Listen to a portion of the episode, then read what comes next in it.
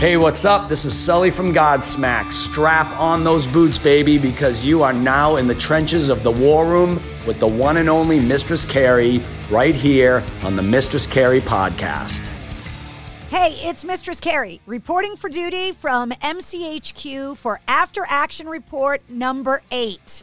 If you don't know what an after action report is, anytime we have a guest on Cocktails in the War Room, which is my streaming video show that I film live every Tuesday night at 8:30 live on my Facebook page. The videos are always posted on Facebook and online at mistresscarrie.com after every episode. And this week on episode 115 that happened Tuesday night, January 26th, 2021, Matty Blake joined me. He's, of course, the host of the History Channel's Drilling Down and Beyond Oak Island. And he's a former WAAF DJ. And he was featured on episode 33 of the Mistress Carrie podcast.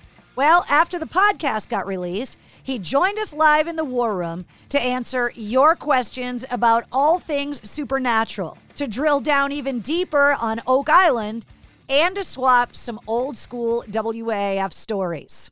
So here's the audio of the interview. But don't forget, if you want to watch the video, just go to mistresscarrie.com. Matty, welcome Hi. to Cocktails in the War Room. I'm glad to be here with you. Thank you. I uh, was getting a little nervous that you might have forgotten. I, normally we have the guest on early in the show, but I know because of Oak Island you wanted to wait. I told everybody in the War Room already what what Thank the you. reservation was is that you don't want to compete with your own show. Yeah, it's a little bad for and they I've I've I've started live tweeting during the Beyond episodes and I think history kind of likes that, so um I wanted to keep that going too. So, for anybody that doesn't know, that's here in the war room, um, anybody that doesn't know, Matty and I worked at WAAF multiple times together over the years. He used to host afternoons with Rocco and then came back and was on Matty and Nick. And then all the while, you've been doing other stuff. You're a stand up comic. We talked a lot about it in episode 33 of the podcast. Um, but you ended up on this Oak Island journey. And now there's spin-offs to the spin-offs. So originally there was the Curse of Oak Island, Correct. and then Drilling Down is the companion show, which is the show that you host. So what's the difference between the Curse of Oak Island and Drilling Down for anybody that hasn't watched it? Yeah, so real quick, uh, like drilling down was basically Talking Dead is for Walking Dead, right? And so I did that for 5 seasons basically. The main show, The Curse of Oak Island, has gotten so huge that it has now spawned a spin-off called Beyond Oak Island. So Oak Island is its own treasure hunt story. It's a real story going on. It's a real life treasure hunt. Beyond Oak Island is us looking at other treasure mysteries around the world because what started to happen, Carrie, is people started presenting to me and to Rick and to Marty and producers like, hey, I've got this thing. I think there's treasure in my town. I've been searching it for years. I've got 20 years of research. So we're getting all these messages going, well, this could be a show. you know what I mean? So, and it has become one. So we got nailed by COVID. Um, we only got eight episodes in the season one, but I'm very confident there's going to be a season two of Beyond Oak Island and we'll tell more treasure stories. People are commenting on your very uh, cool studio lighting. Kevin Barbare had very cool mood lighting in his Kevin. studio when he Yeah. joined us here in the war room. He had like this cool purple lighting, and so people are commenting on your big, sexy lighting that you have in there as well. Well, I got to thank my 15 year old son Max. This is uh, that that LED lighting that kids have in their rooms now. Oh, that He- comes. It's like on a ribbon, right? Strip. Yes, Yeah. he, he got some for Christmas. He had some left over, so I brought it down to my studio and I control it with my phone, so I can actually uh, hold on. Oh my God! As we is, this talk. is what Kevin Barbare was doing too. It just goes to show you guys that it doesn't matter. Uh, see, that's what Kevin was doing. Like you get all these colors. it just goes to show you it doesn't matter how different everyone was that was at AAF. We were all very different people with different things, but there are so many similarities that brought us all together, and you're proving it right now. Kevin Barber would be so proud of your in studio lighting. You know, I have a funny Kevin Barber story. Uh, well, I have many. Most I would never tell here. but um, I met him again. We alluded to this on the podcast. Like I knew Greg Hill before Greg was famous. Yeah. because he was my brother's friend. And I remember being at one of Greg's parties and I hadn't met Kevin. Kevin had just started working with Greg. It was like when he flew out here to do the He show, came basically. up from like North Carolina. North right? Carolina. Yeah. And he was doing an impression, which I've stolen over the years many times. He was in the corner of the room, and I, and I, I wonder if Kevin would remember this actually. He was doing Harrison Ford in the movie, um, well, uh, when he's the the prisoner, uh, the remake, um, Man with the One Arm, uh, Oh, um, you know, The Fugitive. the fugitive. Yeah. Otherwise, there's like a 10 second delay in the comments. And then, like five seconds, people are going to be like, the fucking fugitive, Carrie. What are you and Matty on, on dope? What are you doing? Yeah. So he's in the corner doing, as you can imagine, Kevin only doing. He's doing the exchange, but he's doing both voices of of the guy going Which like, he uh, was amazing that he could oh. do both characters in a conversation at the same time and switch back and forth like it was nothing. amazing. So he's like doing the French doctor, like Richard, my friend, and he's like, there was a man with a prosthetic arm. You find that man, and I'm going like, oh my god, he sounds exactly like them, it's and I just like gravitated over to him in the corner, and we were like best buds, like doing voices and doing our whole thing. So he uh he came on the podcast and on cocktails in the war room. And you know i love the fact also that all of us have these amazing like home studios now. Do you have a name for yours? Because you know i call I mine do. mchq what do you call yours? Matty Road Studios.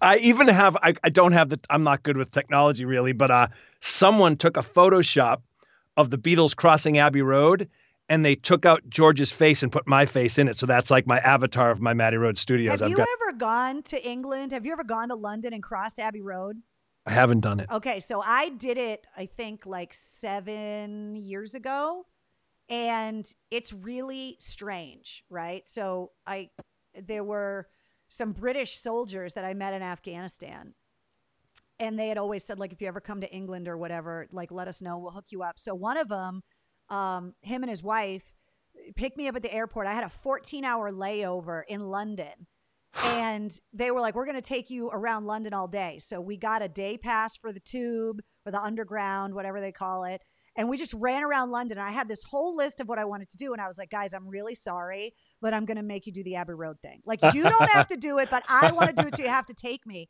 Yeah. We got off at that stop.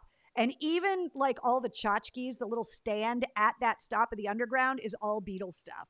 Sure. And then you come around and it's like a residential like neighborhood and the corner where that cross the the um crosswalk is is a little harrowing. Like it's a little dangerous and this was busy. really early on a Sunday morning Huh. because I had taken the red eye basically. I had left Boston late night or whatever and then by the time I got there it was really early in the morning. And people like coming home from church like don't give a fuck. Like they are so sick of people being in that crosswalk. You would think they would stop and let you take it. No, no, no, no.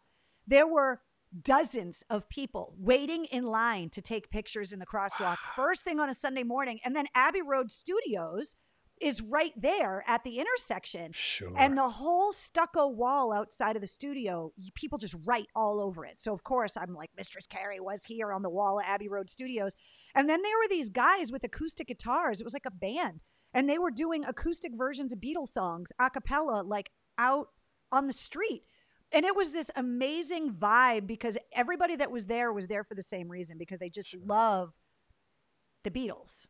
I love it. So you have to, Yeah. have to, have to, because I know what a big Beatles fan you are. Yeah. You have to just go. I have the picture of like me. Of course, I was Ah. by myself, you know, so I'm like walking across Abbey Road, and and That's I took great. pictures signing the studio, and Yeah. um, it's just it's really cool to just go there. And recently on the Sit Rep, which is the headline podcast that I do, um, Paul McCartney's daughter, um, the one that he had with Linda, is actually doing a documentary on Abbey Road Studios. oh and wow. She's going to put the documentary together, which I cannot wait to see. And the Oh. whole history of the studio and everything, just the people that have recorded there. Nuno Bettencourt was on the podcast recently, and he talked about recording in those studios and Mm. just legendary.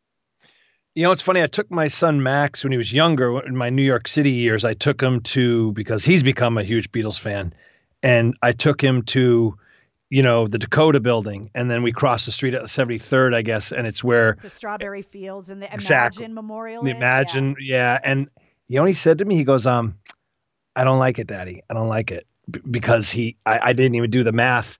it's it's where Lennon was killed, and Max knew that. I explained it to him, and he goes, I don't I don't like being here. I was like, wow, you know, he was so sensitive at that age to him to this you know hero band of his and the guy getting shot there and i, I didn't even think about at, at his Well, age that would be really disturbing to him do you know what i mean Yeah, I mean, you look at any kind of memorial, right? You look at the the amazing memorial and the museum uh, at Ground Zero.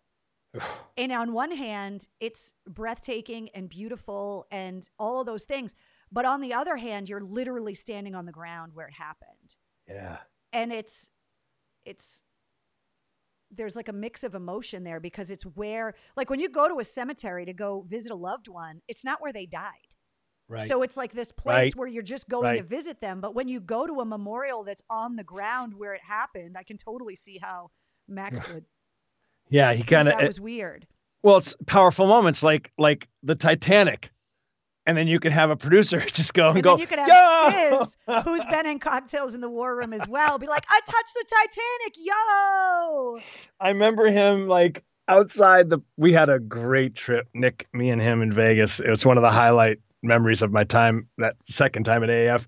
And he's got like the sweatpants pulled up, you know, over his shins, like he does that thing, you know, and he's like ripping butts outside the outside the casino. And he's like, "Yo, I touched the Titanic." I'm like.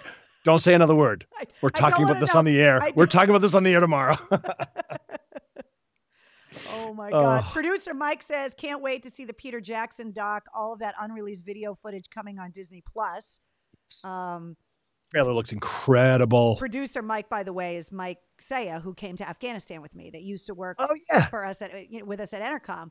Awesome. Um, let's see. Uh, Terrence says, I want to see uh, Abbey Road, Battersea Power Station, Astoria, David Gilmour's houseboat, Hmm. um, uh, Britannia Row Studios. Like, there's a whole, you could literally just be a, a, a travel agency and just specialize in like music tourism. Seriously. That's a For- great idea For actually. nerd people like us that Yeah. like want to really like, yeah. that's why I love the Sonic Highways documentary that the Foo Fighters did. Remember that Yes. record that they did?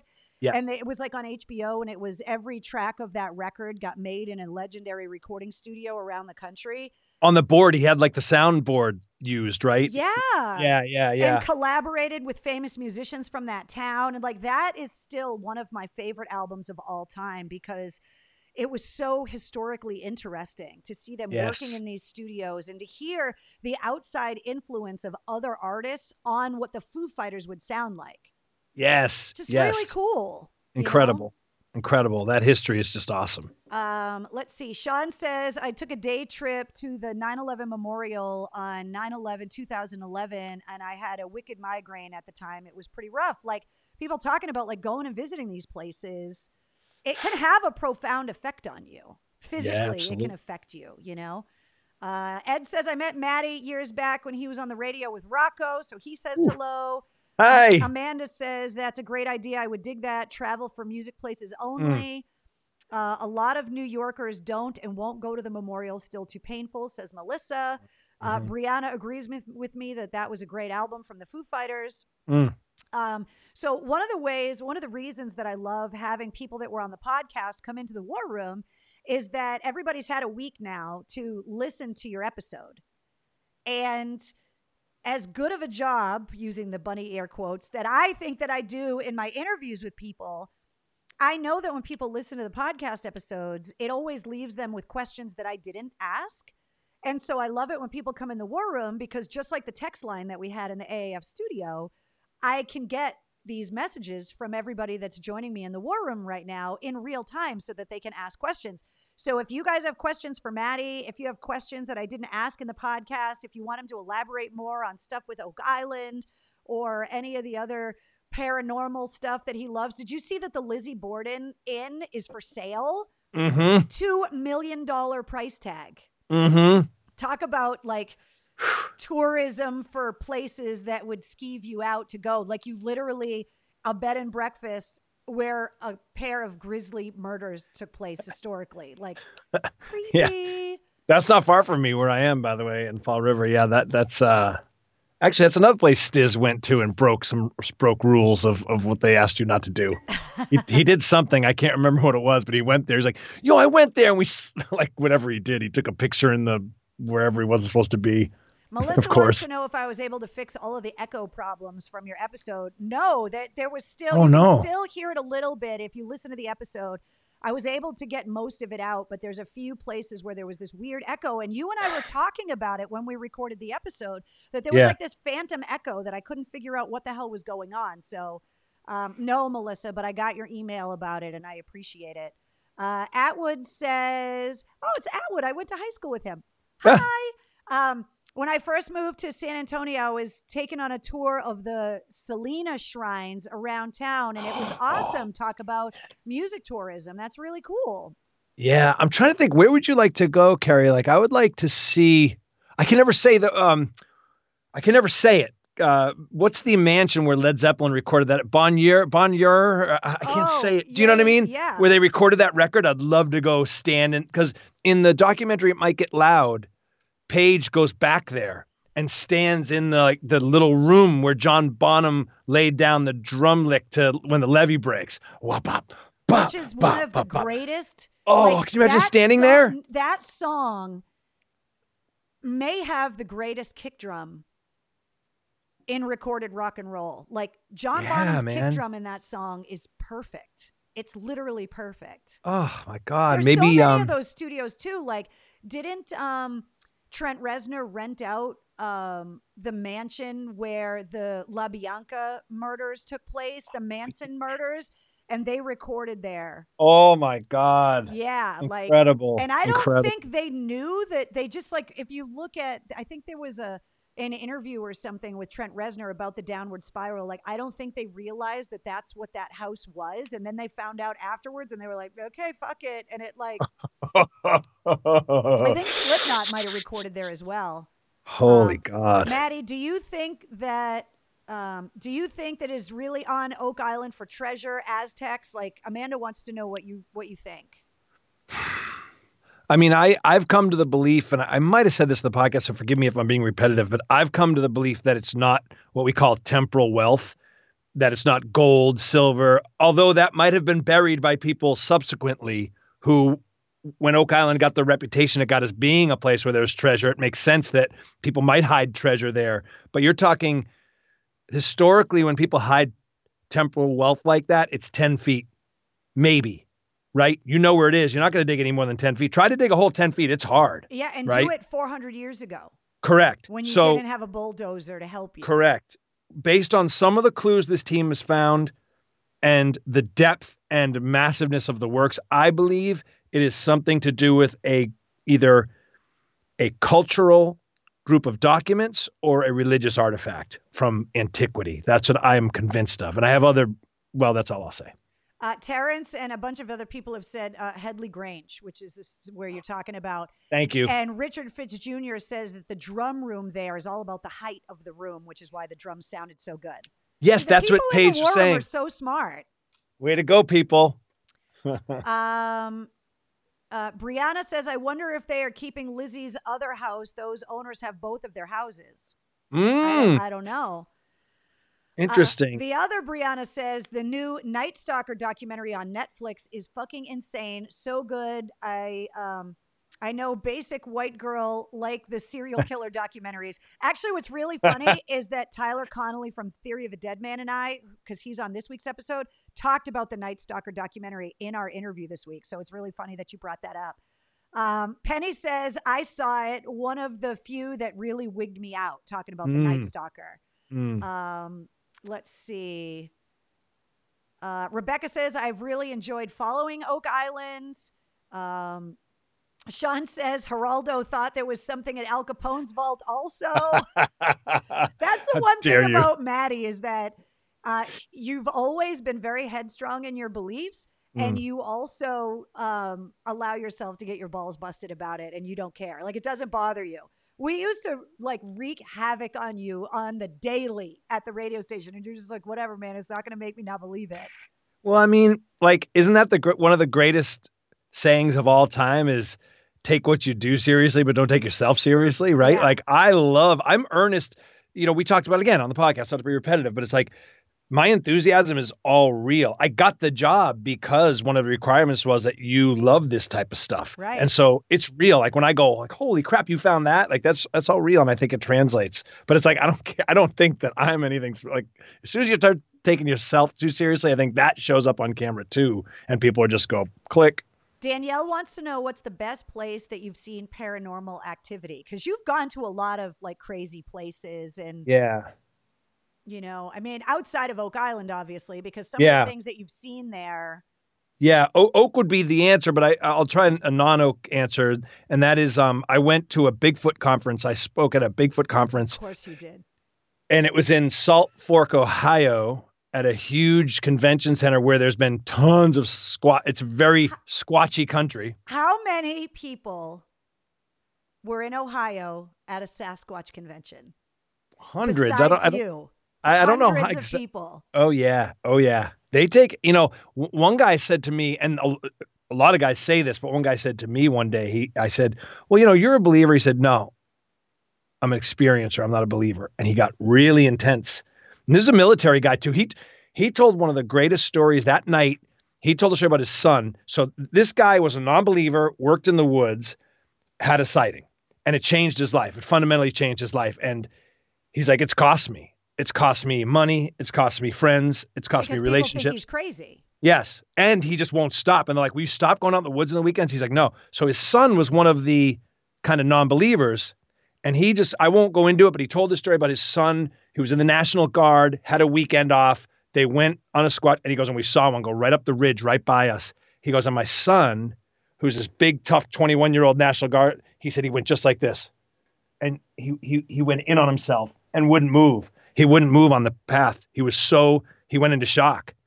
And he's like, we had to push him down the path. And he said, never since that day, he wants nothing to do with it. But he'll say, Dad, you were right. I, I doubted. shit out of him. It scared. He couldn't move. He he he went.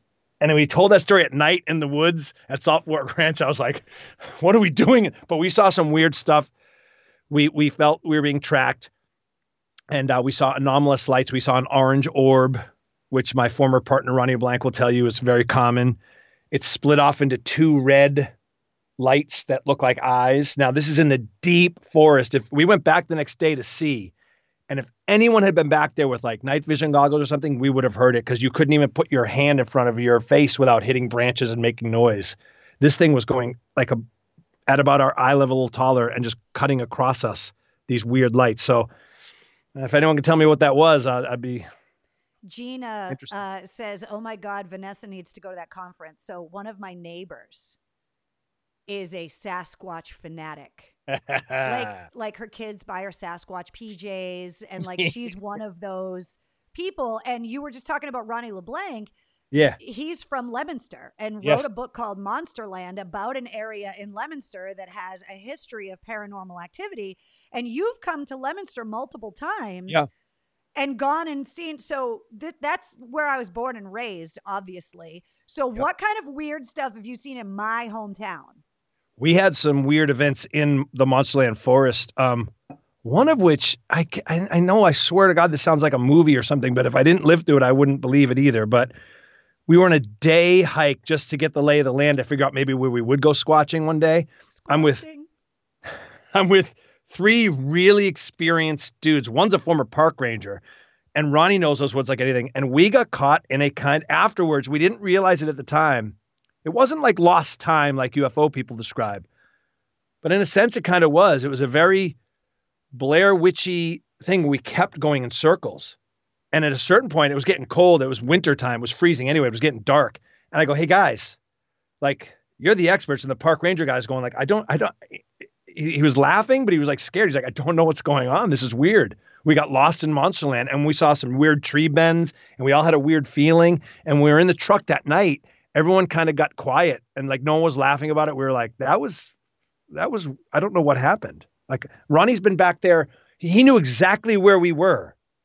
And yet we kept kind of circling. It was very and bizarre. Monsterland is a place like it's been called that since my parents were in high school and earlier than that because it was a place that for decades people have talked about the weird stuff that Yeah. happened in that area, which is I mean that's why they call it Monsterland because it's weird out there. Sure Um, is. People are talking about the, um, is it the Danvers State Hospital? Mm-hmm. Mm-hmm.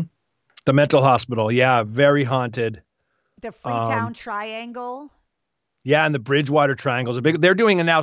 They're doing a scripted TV show about the Bridgewater Triangle. Um, well, loosely based on it. It's a scripted show, but uh, and all the high strangeness there. That's a lot of weird Yeah, that's stuff. what William's talking about the Bridgewater Triangle right now. Yeah. Uh huh. When you to go back to Oak Island because we talked about it a little bit in the podcast, but one of the and you talked about can you do you have your cross on? I do. Can you show everybody the cross that we talked about in the podcast? Yeah, great idea. I never not wear it if that tells you anything. So, this is a replica of what we call now, some people, we call it Drayton's Cross because Gary Drayton is the metal detector that found it. So, what's unique about this item, the real one is bigger than this. It's, it's about that much bigger and that much wider. Looks like something Tobias Forge from Ghost would wear. or Yeah. Yeah. The real one's made of lead. It's super heavy. This is just a silver replica. It's an exact replica, but it's smaller. And what makes it unique, again, I'll do this in 30 seconds, but what makes it unique is that the the Knights Templar were long rumored to be involved with the Oak Island treasure, but it was something that seems so outlandish. First of all, we don't know for sure that Knights Templar could have come here, even though there's evidence that Vikings might have come here a long, long time ago. Especially There's in no- that part of like Nova Scotia where it, like it would have been one of the first pieces of land you hit Correct. crossing the Atlantic. Correct. Um, so long story short, it all seems like kind of fantasy and fun. And it's like, well, what what would the Knights Templar be hiding? And then we and then this team finds human bones of Middle Eastern descent that are very old. And then this team finds parchment paper and leather bookbinding at depth, 160 feet at depth. And that one expert said this is of a very important medieval document. This would have been this type of paper and this type of leather bookbinding, if, if that's what it is, what I think it is, it would be for something very special. And with that as the backdrop, this guy, my, Gary Drayton, finds this lead cross on the beach. This ex- almost exact cross is carved into the wall in a Templar prison in Domme, France. They test the lead of this cross that was found on Oak Island. It comes from a 14th century mine, excuse me, a mine that closed in the 14th century. And that's where the lead came from, right near the prison, the Templar prison in Domme, France. So yes, you could say it's all coincidence. Yes, you could say someone dropped the Templar cross there at some point. I guess it's authentically old. It's been tested, but to me, that was just proof of what I had start to be. I had begin to sus- suspect that it was something involving a religious artifact. And when they found that, to me, it was just. And then everyone said it's it's it's going to turn out to be a replica or postmodern or not old. And I kept I just knew in my heart and my bones, I'm like, this thing is special. And Gary, the guy who found it, was an expert in medieval artifacts because he treasure hunted in England all those years. He goes, No, mate, this is old. You watch. And when the testing came back, it was like I felt like I won the lottery. I was like, Yes, So Templar baby. So we talked about this in the podcast a little bit about treasure hunters, and we talked about the Titanic and how somebody's got to pay this expensive cost of all this excavation and all of this treasure hunting. And obviously, people do it not only for the bragging rights. If you are like James Cameron, helped the Right. that made Titanic helped to fund the explorers that found the Titanic. So it's like Right. when you're rich the way that he is from the Terminator movies and all that stuff, it's like a badge of honor that you like you go down in the history books, but also how much money those wrecks are worth, how much money these things, these treasures are worth. If you find a Spanish sunken ship with millions and millions of dollars of gold in it and all of that stuff, like there's definitely money to be made. So this guy that you're talking about, what was his name again? The, the guy with the found the cross? Gary Drayton, the oh, metal detector. Okay, so Gary finds this cross. Does he get to keep it? Does he own it? Who owns it? And then how do they test it without destroying it? Yeah, so they did something called laser ablation, a term I never thought I'd know, but but for this job. It Uh, sounds like and they- something they do at the spa. They do like ablations, like skin ablations for women at the spa. Wait, didn't they open up Ozzfest for us in like 96, laser ablation? Dude, they're definitely Mike Shu always has a joke on Twitter about a band if like a fake band name and whether they played upstairs or downstairs at the Middle East. I think Laser Ablation definitely played downstairs. But I Definitely. digress. So go ahead. They got signed in the 90s. Um so yeah, basically it's it's a it's a process by which they kind of use a laser to just take the most minimal sample that you can possibly take called laser ablation, and and that's how they tested it basically. But okay, so I Gary just- doesn't. like it, it's not specific. Like if you can't give up like trade secrets about Oak No. Island, it's more of like who owns it when you Yeah. find a treasure. Like how do you how does it get decided? Yeah, so there's something called uh, the Treasure Trove Act um, because you really can't hunt for treasure in Canada. So, because of the historical importance and cultural importance of Oak Island to that area, they have worked out a deal with the treasure hunters, the modern day treasure hunters now on Oak Island, Rick and Marty Lagina and their team. Rick and Marty Lagina own virtually everywhere they search. If they don't own that part of the island, they have an agreement with the person who does because people own lots. Um, they own most of it, so they can dig as they want. Now, there's an archaeologist on scene. He's become part of the team. His name is Laird Niven. He's basically the eyes of the state, if you will. And if so, here's how it breaks down. If if they find gold or silver or something like treasure, they can actually keep that. Rick and Marty can keep that. If it's something of cultural significance, like what they believe is an archaeological site, all work must stop. And Laird has to come in and say, okay, we need to stop digging. We need Like to a- a excavate this archaeologically. graveyard or an Yes, yes. Or even an old house. Yes, yes. So the government almost cares more about that than treasure, you know. Um, now, part of their agreement is they give a lot of artifacts to the government and it goes on display in their interpretive center, their museum, if you will. So, like, you can go, there's an Oak Island Interpretive Center on Oak Island. When you get there, it's in the parking lot. You can see the cross on display. Oh, that's where it is. Because I was Uh-huh, going to ask uh-huh, you where it was. uh-huh. Yeah. So it goes to, you know, the greater good of the Oak Island team, you know, uh, because it creates interest and, and things like that. But, you know, yeah, if, if Rick and Marty pull up a, if Rick and Marty pull up a treasure chest of gold, they can keep what they want and give what they want. You know, I, I think the, the state gets a percentage of that. Um, but it's, but it's theirs. It's their land. What else besides the cross and like you were just talking about it, like those pieces of paper and that like the leather bound book? What else has come out of there that's made you go, holy shit? Yeah, like um pottery, very ornate pottery at depth. The human bones were huge because what are they doing under there? Especially Middle Eastern human bones, one male, one female. Um even the wood, everyone always jokes like, oh, they're pulling up more wood on Oak Island, but the wood tells the story. That's the process. So it's like, what are giant pieces of beam that predate the finding of the money pit in 1795? What are those doing at depth? You know what I mean? So like you're going down and you're finding wood that's and you can date it. Right. They, And- carbon dating, right? Right? Is that Yeah, what they and, call it? Yeah. yes, and dendrochronology you can do. If there's rings, you can date it that way. Um, but you're seeing wood that is post discovery of the money pit. You know they're searcher. You know that these are searchers who are down there and we're finding their remnants. But when you start to pull up stuff that predates that, you go, all right, this could be the original depositors. Um, there's something called the Chapel Vault. This is the last thing I'll say that was so exciting. Um, and this is before my time, but they they hit with a drill.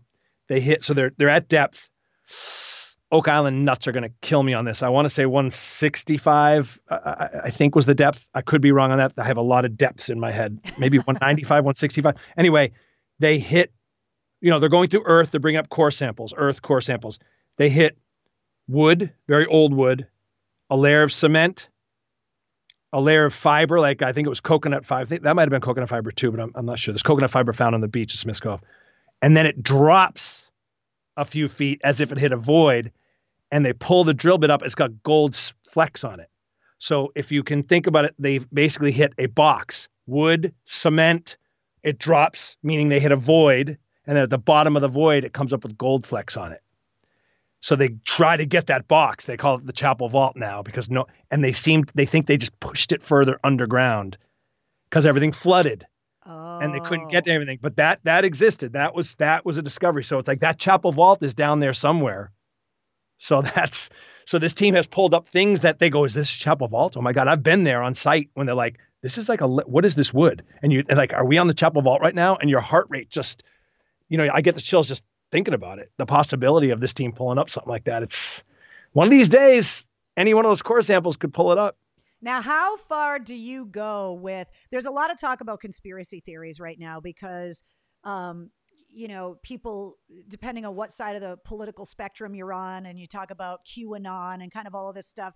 So there has been a lot of um, talk Mm. in mainstream media about conspiracy theorists and what is it that attracts people to conspiracies and what Yeah. makes you believe them. So, how far does your conspiracy theory spectrum go? Like, like, did we really land on the moon? Was JFK assassinated by the Cubans or the mob? Like, was it a cover up? Was Johnson in on it? Like, there's a lot. There's a there's a lot there. God, you're such a great interviewer. I've never been asked that question. And I don't think of things in terms of conspiracy theories like that because I'm a very non-political person, and those usually, the phrase conspiracy theory kind of connotes politics almost a little bit, right? Yeah, and it's not meant to be a political conversation. So I'll give you an example. Last year I went to Dallas Yep. and I went with a bunch of friends. It was just always a place talking about going to a place where a grisly murder happened, right? A yeah, tourist yeah, place. Yeah, And. I went to Dealey Plaza. Been there, done it. and it's a lot smaller and more compact than I think I get. Like just from the Zapruder films and the images, the historical images that we have, I couldn't believe how much smaller it was in person. Yes. There's the blocks on the street, which Yeah. is very morbid about when the Yes. bullets actually hit JFK before they went under the underpass. Yes, they have like a thing right on the street, like a, a, a peg in I there. took with a little X. picture, like Yes. standing in the box, and as I'm doing it, like everybody was doing it, but as Yeah. I'm doing it, I felt weird doing it because I was like, "This is where someone died. Like this is where our president was assassinated. Like it was Uh-huh. weird again." And then I don't know if it happened when you were there, but were all of those conspiracy guys there? Yep, they have signs, they have tapes, they So- have. so you know who I- I went with? I Heather one of Gersten from radio. No way. Remember, really? remember Heather Gersten? Yeah. Yeah. we went we went together on a on a morning radio trip. But anyway, go ahead. So I so they were there talking about now these guys have published books. They have evidence. They they give a very compelling argument about the conspiracy behind it, about how there were more bullets found than Lee Harvey Oswald could have fired, that there was more Yeah. than 3 bullets, that there were ricochets into the bridge abutment and you know, that it would have been easier for him to take a head on shot before they took the corner and then took the shot almost as if JFK was like, they go into this whole thing. And I was like, between that and the Kevin Costner movie, I was like, you might be swaying me. Like, Yeah. they make some compelling arguments. Yeah. I think I could answer it this way and say that the stuff that thrills and excites me tends to m- more be on the I would say spiritual side of the ledger. Gotcha. Those are the questions that excite me. So I I, I I'm kind of like you in terms of human beings. Um, I feel like most of those conspiracies, like most most agencies, don't know what the other one's doing, and it would take so much coordination to do something like that. Well, like, like the people that believe 9 11 was an inside job, right? And it's like to pull something like that off, I just have a really hard time imagining enough people being willing to go in on it and that it never got out right. because something like that Right. just always gets Right. out. Right. And I would and to your to answer your question, that's a great example. If there was a discussion going on about 9/11 and if it was an inside job or not, I would walk out of that room, but I would run into the room that talked about uh, anyone who is a victim of 9/11 maybe contacting their loved ones from the other side now. That room I'd stay Oh. in for 5 hours. Yeah. You with me? So that's where I stand. Yeah, it, well, I think you know maybe for you and and I think for a lot of people, the conspiracies that you're talking about also lend themselves to answering life questions about what happens after we die, Definitely. which Ma- is the Yes. oldest question in humanity and the question that no disrespect to anyone's organized religion, but at the end of the day, none of us really know.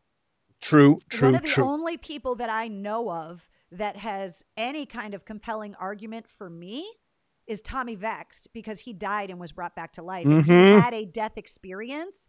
And we talked about it. He was on episode three of the podcast and we talked about it a little bit. And it's like, I don't know if I know anyone else that actually died besides Nikki Sixx that was like Yeah. declared dead and came back. Those people, I'll sit down and listen because it's like, I can't tell you you're wrong. I didn't die. You're right. right? NDEs, as we call them in the paranormal business. of biz. course, you have a, a acronym for them. I have a book of them. I have a couple books on NDEs. Fascinating. They've done scientific studies, skeptics, doctors, and they've actually done things as benign as like put put something on the roof of the or the lights above their operating theater. And when someone claims a near death experience they've tested them and the people and and supposedly in some of these studies the people passed. Oh you had a tic-tac-toe board up there and there were two x's and you know where only you could see if you were floating above it i mean or it's like, really or stunning how they've weighed a human body and then weighed it, like the weight of your soul. That they, what is it like? 0.6 ounces or something yeah, that it like has something. an actual measurable weight. yeah yeah I mean, this stuff is yeah mm-hmm. interesting. Yeah, I love it. It's Kevin Burns, my the producer who hired me, who just who just passed away. Unfortunately, it was I was crushed. But he was one day we were talking about Oak Island, and and he he did Ancient Aliens. He created Ancient Aliens that show, and he created the Curse of Oak Island. He's this mad genius, and he just goes like, one day we are doing something, and he just goes like, uh, well, you know, these both these shows are the, are about the search for God. You know that, right? And It's not just about treasure, and it's not just about talking about aliens. It's the search for God. It's the search for meaning. People searching, and I was like, wow, he's right. To your point, you know, it's like we're looking for answers. Yeah. And as I said in your podcast, if that's true, what else could be true? So Terrence said Leon uh, Wilkeson from uh, Lynyrd Skynyrd that was in the plane crash in 77 was dead for two minutes, came back. Gary Rossington of Skynyrd was dead for one minute and saw his own body, he said. Yes. Yes, that's a really common thing. They see themselves getting worked on. They can tell the medical professionals what they did medically. Bob Woodward, I think, the journalist, not not Woodward and Bernstein, but there's a young journalist. Um, He was the like- one that got hit by the IED when he was in Yes. with troops overseas. Correct. Thank Yeah. you. And he saw the medics working on him from down the street. He was like, I floated out of my body. He had an NDE and he told the medics, the army medics, like, here's what you did to me. Here's what you said. And they're like, dude, you were dead. He had a head, his head got ex- blown up. Yeah, he's got he he has a foundation that helps injured veterans. Look up his NDE. It's incredible. If you look at, I mean, they had to like put a metal plate in his head because he lost part of his skull. I mean, his injuries right. were horrific. That's right. And he watched the guys working on him. Incredible. So, it's like, how do you tell that guy he's wrong? well, Did you see Uh, Soul, the the Pixar movie, the No. brand new one? I did not. It's fantastic. Is so it? I gotta thing check that's really crazy is that Trent Reznor and Atticus Ross do the score. Wow. So Trent like Reznor for Pixar. Did you ever see think you'd live to see that say. day? so go 1994. I want to fuck you like an animal. 2020 Disney Pixar film. Like amazing. it's amazing. unbelievable, but um, the movie first of all is beautiful. Like Mm. the the animation on it is beautiful, but it deals with what we're talking about. Is that the Mhm. where the person's spirit goes, and then like fighting to get back into your body. Like I'm not giving spoiler alerts away, but if you have Disney Plus and you haven't watched Soul, it's fantastic. It's all about love of music as well. Mm. Um, but the way that the animators kind of imagined what these beings, these energy beings in the other world might possibly look like in order to animate them. Mm. Um, some of them look like Picasso drawings in this really weird way. It's just, it's beautifully animated. And the fact Love that it. Trent Reznor did the score is crazy. But that movie deals with what we're talking about. Gina says uh, Soul was excellent. Eric says it was awesome. Um, I need to watch that movie, says Brianna. Yeah. Um, uh, Yeah, Sean keeping us up to date with the Bruins said overtime win with 10.9 seconds. Fantastic. Woo! Eric said kids loved it. Shannon says movie was great. Eric said it's all about jazz music, which is great. Um, Wow. so it's really cool. And I think just because of exactly what kind of we're talking about, Yeah. I think even though like you're a grown ass man that you could watch a cartoon like without kids around, and I think you would really like that one because it's just really, it's really interesting. Well, I'll tell you, we I do that uh, podcast with Tony Ark, and We review movies that are paranormally themed. We're, I'm going to put that in the list, and we're going to Oh, review it. I would 100% put it Yeah. on the list. Um, Love it. So that was one of the things that we talked about. It, it like um, Tyler Connolly from Theory of a Deadman, who's on the podcast this week. He's got a podcast that he calls Band Meeting with Dave, one of the other guys in the band, and they interview fellow musicians and stuff. Ugh. Um, but it's really interesting people that are getting into podcasts and like the vein. So you've done like Monsterland stuff. So talk about because you talked about it a little bit in the podcast in our podcast interview but talk about this podcast this rated p for paranormal podcast that you guys do and how you take a movie and kind of analyze the theme of the movie Yeah, it's simple. Uh, it's me and Tony Arkin, Alan Arkin's son, the famous actor Alan Arkin. who Um, i love Yeah, he's awesome, and he's just like his dad. He's hilarious. Tony's hilarious, and and so Tony's my movie expert. He grew up from his conscious memory till you know now. He grew up on film sets. He's a director, editor. He grew up going to all those movies with his dad. He knows movies better than anyone I know. It's like you with music. Like he's just that's his thing. So what we do, and since I'm kind of into paranormal stuff, and he is too, we take a film. Um, so last week we did a movie, for example, that's on Amazon Prime called The Vast of Night. And um, it's a great new movie, and it's about a UFO sighting in a small town. So the first half of the episode, we'll talk about UFO sightings in small towns and the historical actual cases that this movie is loosely based on. And then the second half of the podcast, we talk about the movie, review it like a movie review podcast. And what's funny, Carrie, is we keep coming back to the same thing. We go, it's either we love the paranormal representation in the film and then kind of hated it as a film, or we love it as a film, but the paranormal stuff was kind of lame. it's very few times that we've gone like paranormally, it was awesome. They did a great job, and the movie's great. It's like one usually is suffering. Right. So we've only found a few that we're like wicked thrilled about. And actually, this was one of them. This uh, Vast of Night, we both loved it. So we will definitely put that on our. That's a great one. We haven't done an animated film yet. Yeah, it's That's it's great. it's beautifully done. The animation's amazing. Um, uh, Jamie Foxx plays the star character. Tina Oh. Fey is is the female lead, or I don't. She's not really female, like whatever this spirit or being thing That's is. awesome. Um, but it's it's really really cool. Uh, somebody's asking, do you ever cover NDEs on the podcast? Like, is there a podcast for just near death experiences? That would be cool. Probably, probably. I would almost guarantee if it's maybe if it's not just about that, it's there's so many paranormal podcasts out there that I'm sure that's covered a lot. But I'm so yeah, we would have to find a TV show or movie that dealt with NDEs, and then we would do that. Absolutely, everything's open. We're any anything we can find that deals in this stuff, we do it. Um, some some classics. We we we we're, oh this week we're doing uh, Mothman prophecies with Richard Gere. oh wow. Yeah, so we go back to classics and we do new ones. We do a lot of streaming. There's a lot of streaming paranormal content right now, so we're trying to like run through those too because that's what people are into. Can you guys Google this for me quick if you're here in the war room with Matty Blake and I? Because I can't. Shame on me for not remembering. Corey Taylor from Slipknot and Stone Sour is getting ready to write his fifth book this year. Oh my Um, god. he's a he's a prolific writer. He's, Wow. he's yeah, he's he's an amazing wordsmith. Like he's able, like you know, think of what you want to think of him with the mask on on stage uh, with Slipknot, but he has this way. And one of Corey's books, and I can't remember the name of it, is all about these crazy ghost sightings and things that he experienced as a kid. Oh my god. And this book is fantastic. So, can one of you guys Google the name of this book because I want to make sure that I'm promoting it properly?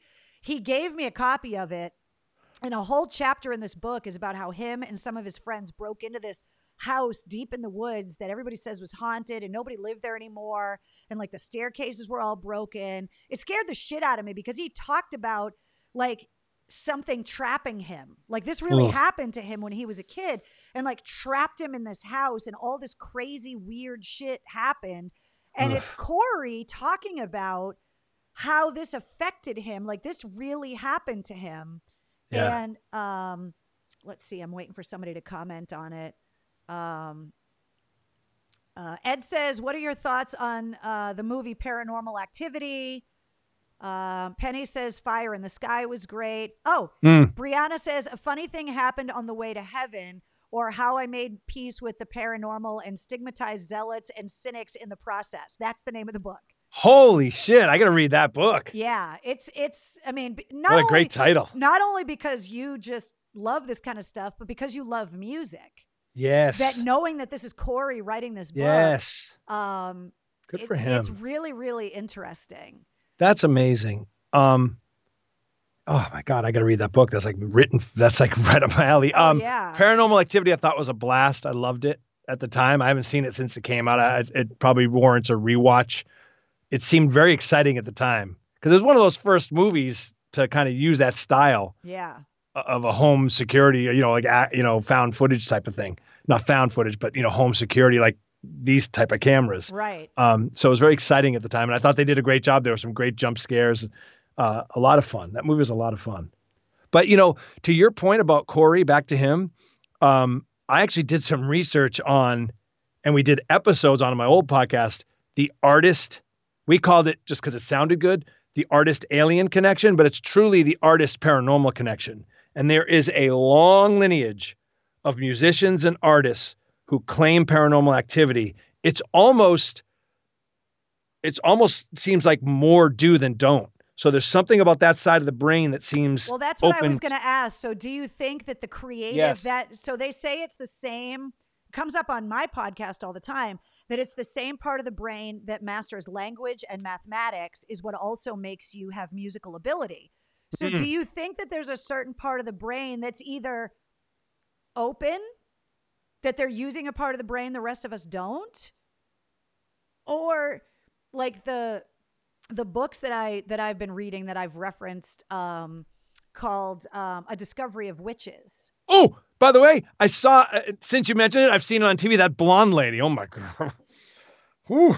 The blonde lady. She's like uh, the blonde on the sh- show Discovery of Witches. There's like the vampire guy Oh, and the blonde The- lady. She's like the witch, I think. Yeah, she's the witch. Ooh, yeah, well. Matthew Goode, the vampire, is Okay. nothing to shake a stick at.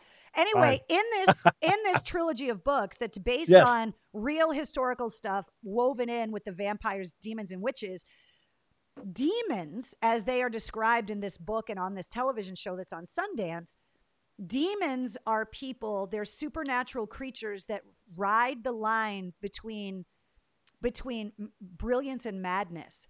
That Mm. the demons are the creatives. Yeah. So you're either this brilliant kind of artist where you're riding that crazy line a little bit, right? Like a like a Mhm. Jimi Hendrix would have been a demon Mm, because you're mhm. you're outlandish with this amazing talent, but like like Jimmy Page with all of his extra Mm. like you could do podcast episodes just about Jimmy Page Yeah. because he's Yeah. so into the occult. Yeah. And and then when they cross the line into the crazy, like that's Yes. the theory behind demons in this trilogy of books. That's fascinating. I think I think Yeah. yes, that creative side of the brain seems opened or attuned to these things. Also, there might be a little bit of it working the other way too, where whoever they are, aliens, spirits, whatever, use artists to do things. Like we found out a story, Elvis himself, who my dad described unknowing this whole thing that we're talking about. He's like the guy was like an alien. Those are his words. He goes, when I was in, when I grew up, there was you know jocks, you know greasers, everything was segmented. He goes, Nerds, like whatever. Right. The day he goes, I remember it. It was like a day. Someone had hound. He appeared on Ed Sullivan. Someone had a portable 45 record player, brought it down to the playground, and he goes, and I watched greasers, nerds, you know, the, all the different groups converge around this thing and listen to Hound Dog. And he goes, the next day, everyone had their hair slick. Everyone wanted to be Elvis. We all came together around Elvis. He was like an alien. He he, he was like superhuman. And we found out when Elvis was born, the doctor swore to this, both his parents did. A strange blue light was seen hovering over Elvis's house and cast a blue beam of light down onto where Elvis was born. That's according to the people that were there. And it goes on and on and on. Well, that John Lennon into the whole thing about whether Elvis is still alive or not. Like maybe he just got beamed up to his home Beamed up. planet. beamed up. Uh, John Lennon saw a UFO and put it in a song. There's UFOs over New York, and I ain't too surprised. Um, on and on and on. I can give you a million examples of it. So yeah, there's an there's an artist connection to that stuff, and I I'm still trying to uh, and and not that I put myself in their class at all, but I'm definitely I'm I'm not an engineer. I'm a I'm an artist on the artist side of things, Right. and I've always I had a precognitive dream when I was a kid. Like I had a predictive dream. I dreamed something that came true, and it scared me so much that I actually kind of put all my books away at the time and Bigfoot and all that stuff. I, it scared me.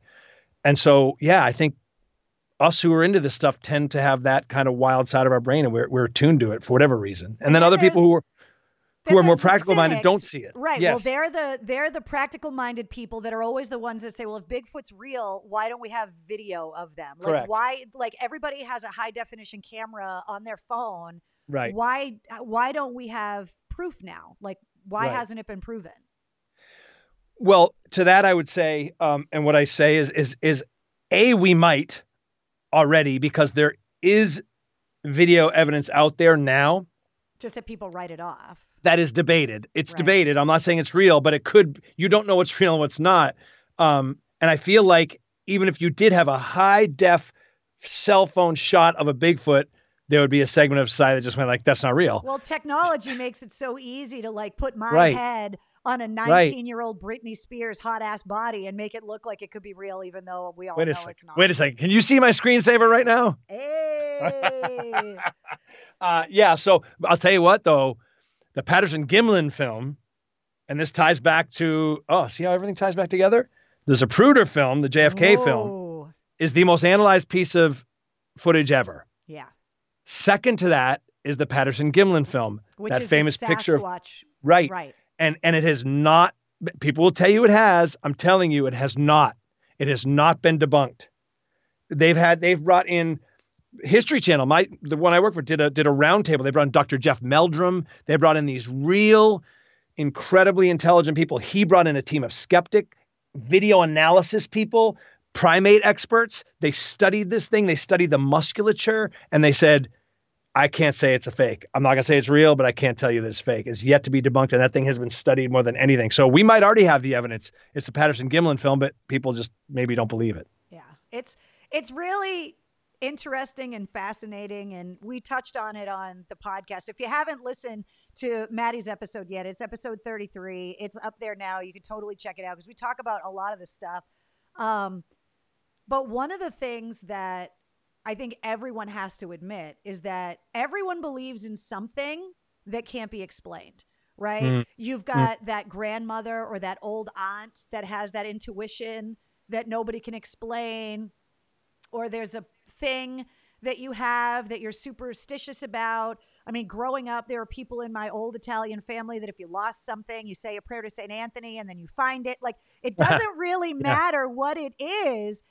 Everybody has something that they believe in that is really hard to actually scientifically prove beyond a shadow of a doubt. Every Really organized religion requires a leap of tech of literal faith to believe that. So how crazy are some of these stories because you know, like you can't say zombies aren't real and then celebrate Easter. right. That's right. You know what That's I mean? Right. Like right. it's yeah, like you Yeah. it, everybody has these things that they believe yeah. hmm It's just that your crazy ideas are the ones you choose to believe, but you can't call someone else's crazy because That's right. That's right. That always that never jived with me. Like people who I knew were religious, you know, scoffing at my UFO stuff, and I'm like, wait a second. You know, the conversion of Paul at Damascus, the road to Damascus, when Paul, who was persecuting Christians, was converted to Christianity. If you the new the New Testament account is he sees a bright light come down out of the sky. It blinds him where he was blinded for days. They basically describe what is we now understand to be radiation poisoning. All his people got sick that were with him. This is in the Bible. They fall on the ground, and it's according to this part, this account, it's Jesus. And so Paul, who was Saul, becomes Paul. He became converted. And he said, You're going to stop killing Christians and you're going to become one and you're going to recruit them for in my name. And he did. And he became St. Paul. So it's like, that's a freaking UFO story. Right. it- right? Semantics. It's semantics, but it is. Right. So it's like people who I knew were Christian would be like, oh, you're talking about UFOs again. I'm like, dude, read you your Bible. The Bible? Yeah. Yeah. Read the New Testament, brother. So yeah, yeah, there's a lot of that. It's just semantics at a certain point. Yeah, it's it's pretty interesting though, and like one of the things that I loved about you, like coming into work every day, like people ask me all the time about, you know, what do you miss the most about AAF, and I think that you and I would have the exact same thing. I think anybody that worked there has the same answer: is you miss the people, you miss the people that you worked with, and that creative, open, completely spontaneous place that you would go every day and that you never like you never knew what I was going to walk in the room and say and vice versa or Mike Shue or Stiz or Hillman or LB or any of us that we were in a place that we were literally white knuckling the roller coaster without a seatbelt on every day. And yeah. that creative environment, that spontaneity, that's what I miss the most. Yeah.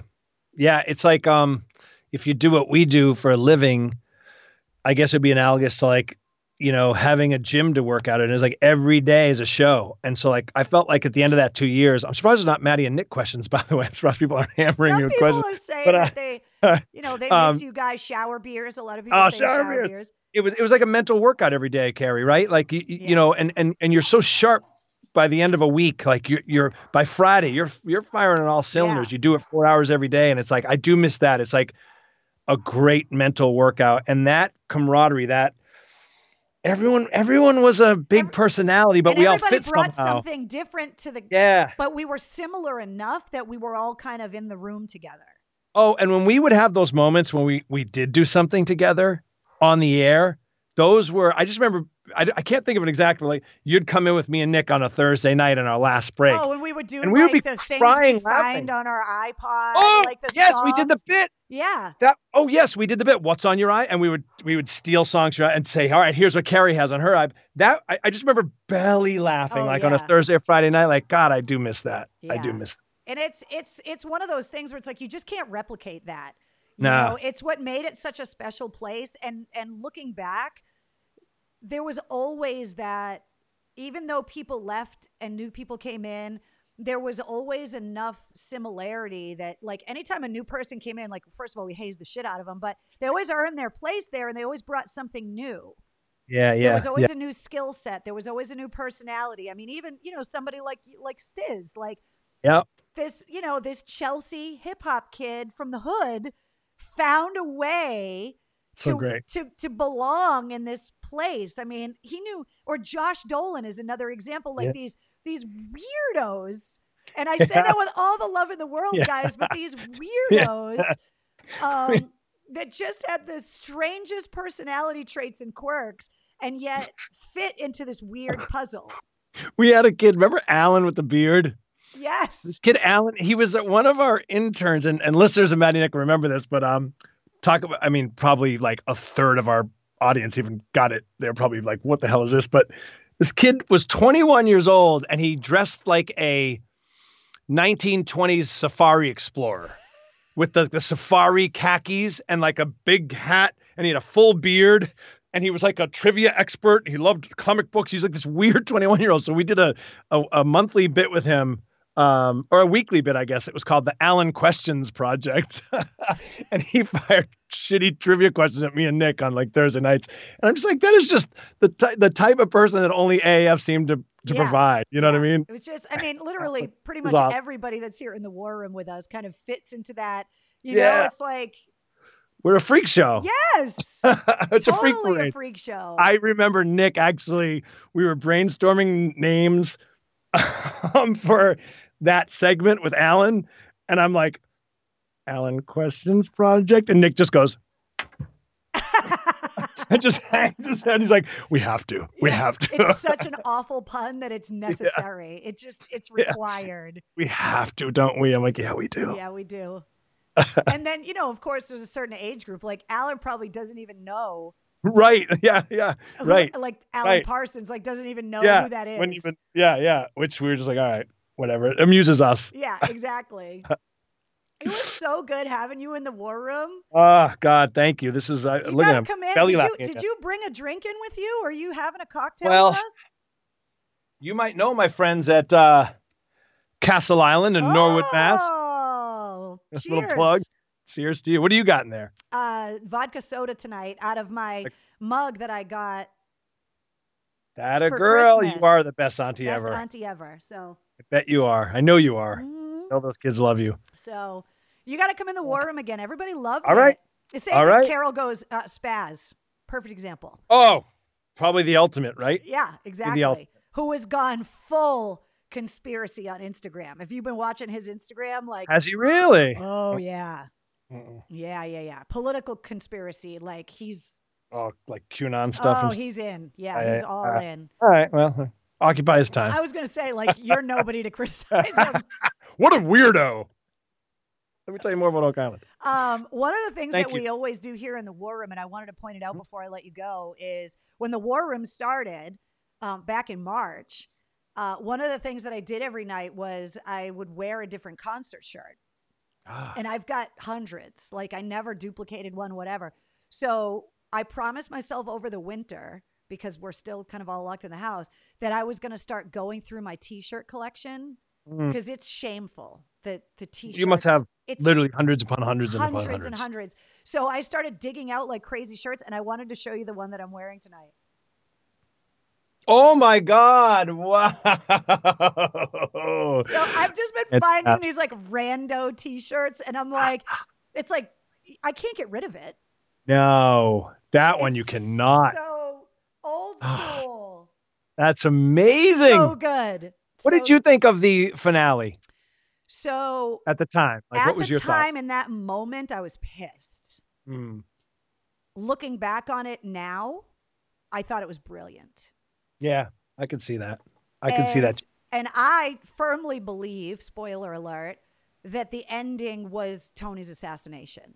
Didn't didn't someone admit that The subs- direct- the- the recently? director. Yeah. Yeah, yeah, Didn't he admit it? Yeah, yeah, Yeah. yeah, yeah, yeah. but yeah. I, I fully go. believe, talking about, you know, putting music, right? oh like my an god! iconic song and like oh my god! Um, but at the time, I was pissed. I hated the ending. Sure, And Yeah. looking back on it, especially for the pressure, right? Thank that you so much for checking out this after action look at report. Dexter. Don't forget to hit subscribe so you don't was so miss pissed at how it anything ended, from the Mistress they're Carrie podcast. Massachusetts, by the Weekly way. episodes come Oh, out every Yeah, Wednesday. filming it over at the Every Monday through Friday, the- you get the the sit rep, which is all of your rock Oh, news, yeah, yeah, yeah. Yeah, music yeah. They're filming it headlines, and entertainment New info Studios. in Yes. less I than actually five do the minutes. when you go on their Then, of website. I do the you get virtual the after tour action New England reports. Studios. Oh, A huge Yeah, thank yeah, you yeah. to Matty Blake for not only oh, taking the time to be on episode 33 of the Mistress to Carrie podcast, but was such- I also mean, it went for hanging out with the The family as ratings part of was getting, like, Cocktails in the War Room. people a week I want to quickly put in a plug for Cameo with Valentine's Day coming up. If you want to make a Yes. custom Yeah, Valentine's Chase, Day video right. for the Um, one you him to love or hate, just download the Cameo Gutsy, app and search for Mistress Controversial Carrie. And I also want to say hello to everyone by with a Mistress And Carrie backstage really pass people on kind of Patreon. It gives you backstage happened. I mean, he access to all things Mistress for Carrie and discounted merchandise in the And now I all look new back, if you Mistress go and Carrie online store. It's so clear, Get all isn't the it now, details right? on everything Yeah. at Yeah. mistresscarrie.com. You can say that I'm wrong. The Mistress looking Carrie back now, podcast, really a proud think member of the Pantheon Podcast Network. that the the guys that came into the diner killed Tony.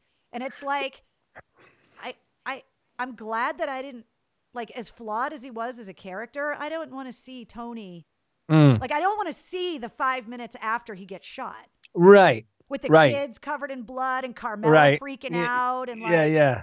Don't need it. And also, I heard I heard him defend it one time before he kind of admitted what what it was. He said, "Look, this is this was a character study of a guy, right? And you wondering if they're there to kill him is his future. That's Yeah. his future for the rest of his life, For the rest of right? his life. Yeah. He's going to be thinking that same thing. So that's what I was showing in that moment. Whether he gets killed or not in that time is not important. It's Right. like this is what he has to live his with. existence now that he's Right. looking over his shoulder for the rest of his life. Yes, even doing that's something brilliant. as basic as as eating at a diner with his family. Right. That's brilliant. Yeah. So yeah, awesome shirt. You got to keep that. Yeah, I- I'm keeping it. But so it's one of the things we do in the war room is we bust out old like cool vintage t-shirts. I should have told you that so you could have worn I know. I'm sorry. I have some good old. I have some good old concert ones I could have brought out. I got but- like 10 Black Crow shirts. I'm sure you do too. I do. Uh, yeah, I've got a few. I. uh It's my fault for being late. It's okay. You can't compete with yourself on, on I know. like I understand that you don't want to screw up a good thing with the guys from Oak Island. Like you don't you don't want to lose that gig, man. It's too it's so Well, it's- perfect for you. You don't want to do anything to piss them off. Amen. That's it. Yeah. That's it. I found. I found my place. Well, promise me that you'll come in the war room again. If you'll have me, I would love it. This is so much fun. I It love is it. a lot of fun, and I love that everybody in the war room, like, you know, it- it doesn't matter what we're talking about. We're talking about booze, we're talking about current events, we're talking about music or whatever, and then we have guests in. I just think it it makes it so much fun that there's somebody else that's kind of enjoying the war room as much as we all do. So Well, we're lucky to have you, Carrie, because uh, you provide this type of content and it's just awesome. So thank you. Well, it was awesome to have you on the podcast, episode 33. If you missed Matty Blake, um, if you go to that episode, in the show notes of that podcast episode are all of the links for everything that you're doing, all of your social media links, everything to do with Oak Island, drilling down, um, beyond Oak Island, your podcast. They're all linked in the episode so people can find you and um, be able to follow everything. Is Oak Island on Netflix? Somebody asked earlier, and I want to be able to put the plug in. Do you know? Yes, but not uh, not all the seasons are streaming. I think they're like one through four right now, and Oh, we're in. okay. You know what I mean? There's going to be eight, so you'll you'll be a little behind, but right. you can get it. It's on your if you ha- if you do have cable, you haven't cut the cord yet. It's on demand. Um, yeah, so you'll find it. Yeah. I think Hulu has it too. Maybe I should know that, huh? did you like I did kind of purple for you tonight? Did I you notice that? Okay. I'll right. do my LB impression. Be like, just Yeah. Google it, kid. Just, just Google it. That's it. That's oh, it. man. All right, Matty.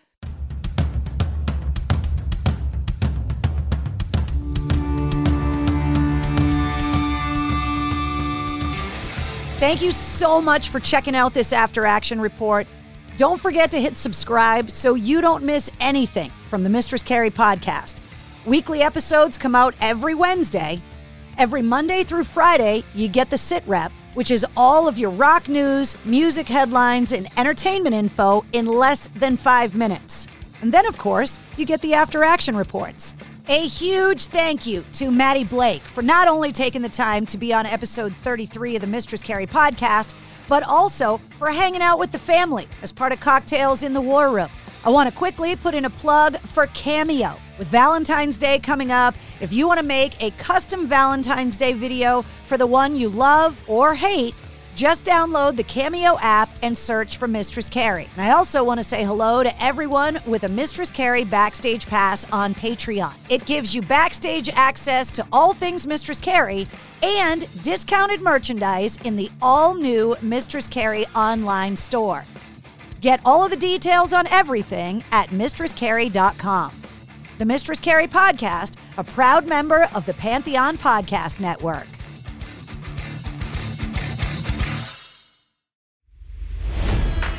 It's NFL draft season, and that means it's time to start thinking about fantasy football. FantasyPoints.com features industry leading experts and prognosticators using proprietary hand charted data to help you score more fantasy points. FantasyPoints.com is the place to go for whatever kind of fantasy football you play. Whether you play fantasy football, daily fantasy sports, or do a little bit of everything, Fantasy Points has the meticulously researched content to guide you to victory. And why wait for the fall? Fantasy Points also covers the new spring football league, the UFL. Join the guru, John Hansen, Scott Barrett, Joe Dolan, and other massive names in the fantasy football universe with an exclusive offer. Use code Pantheon for 15% off any fantasy points package, including the all in package, with access to every article, tool, and data nugget that Fantasy Points has to offer.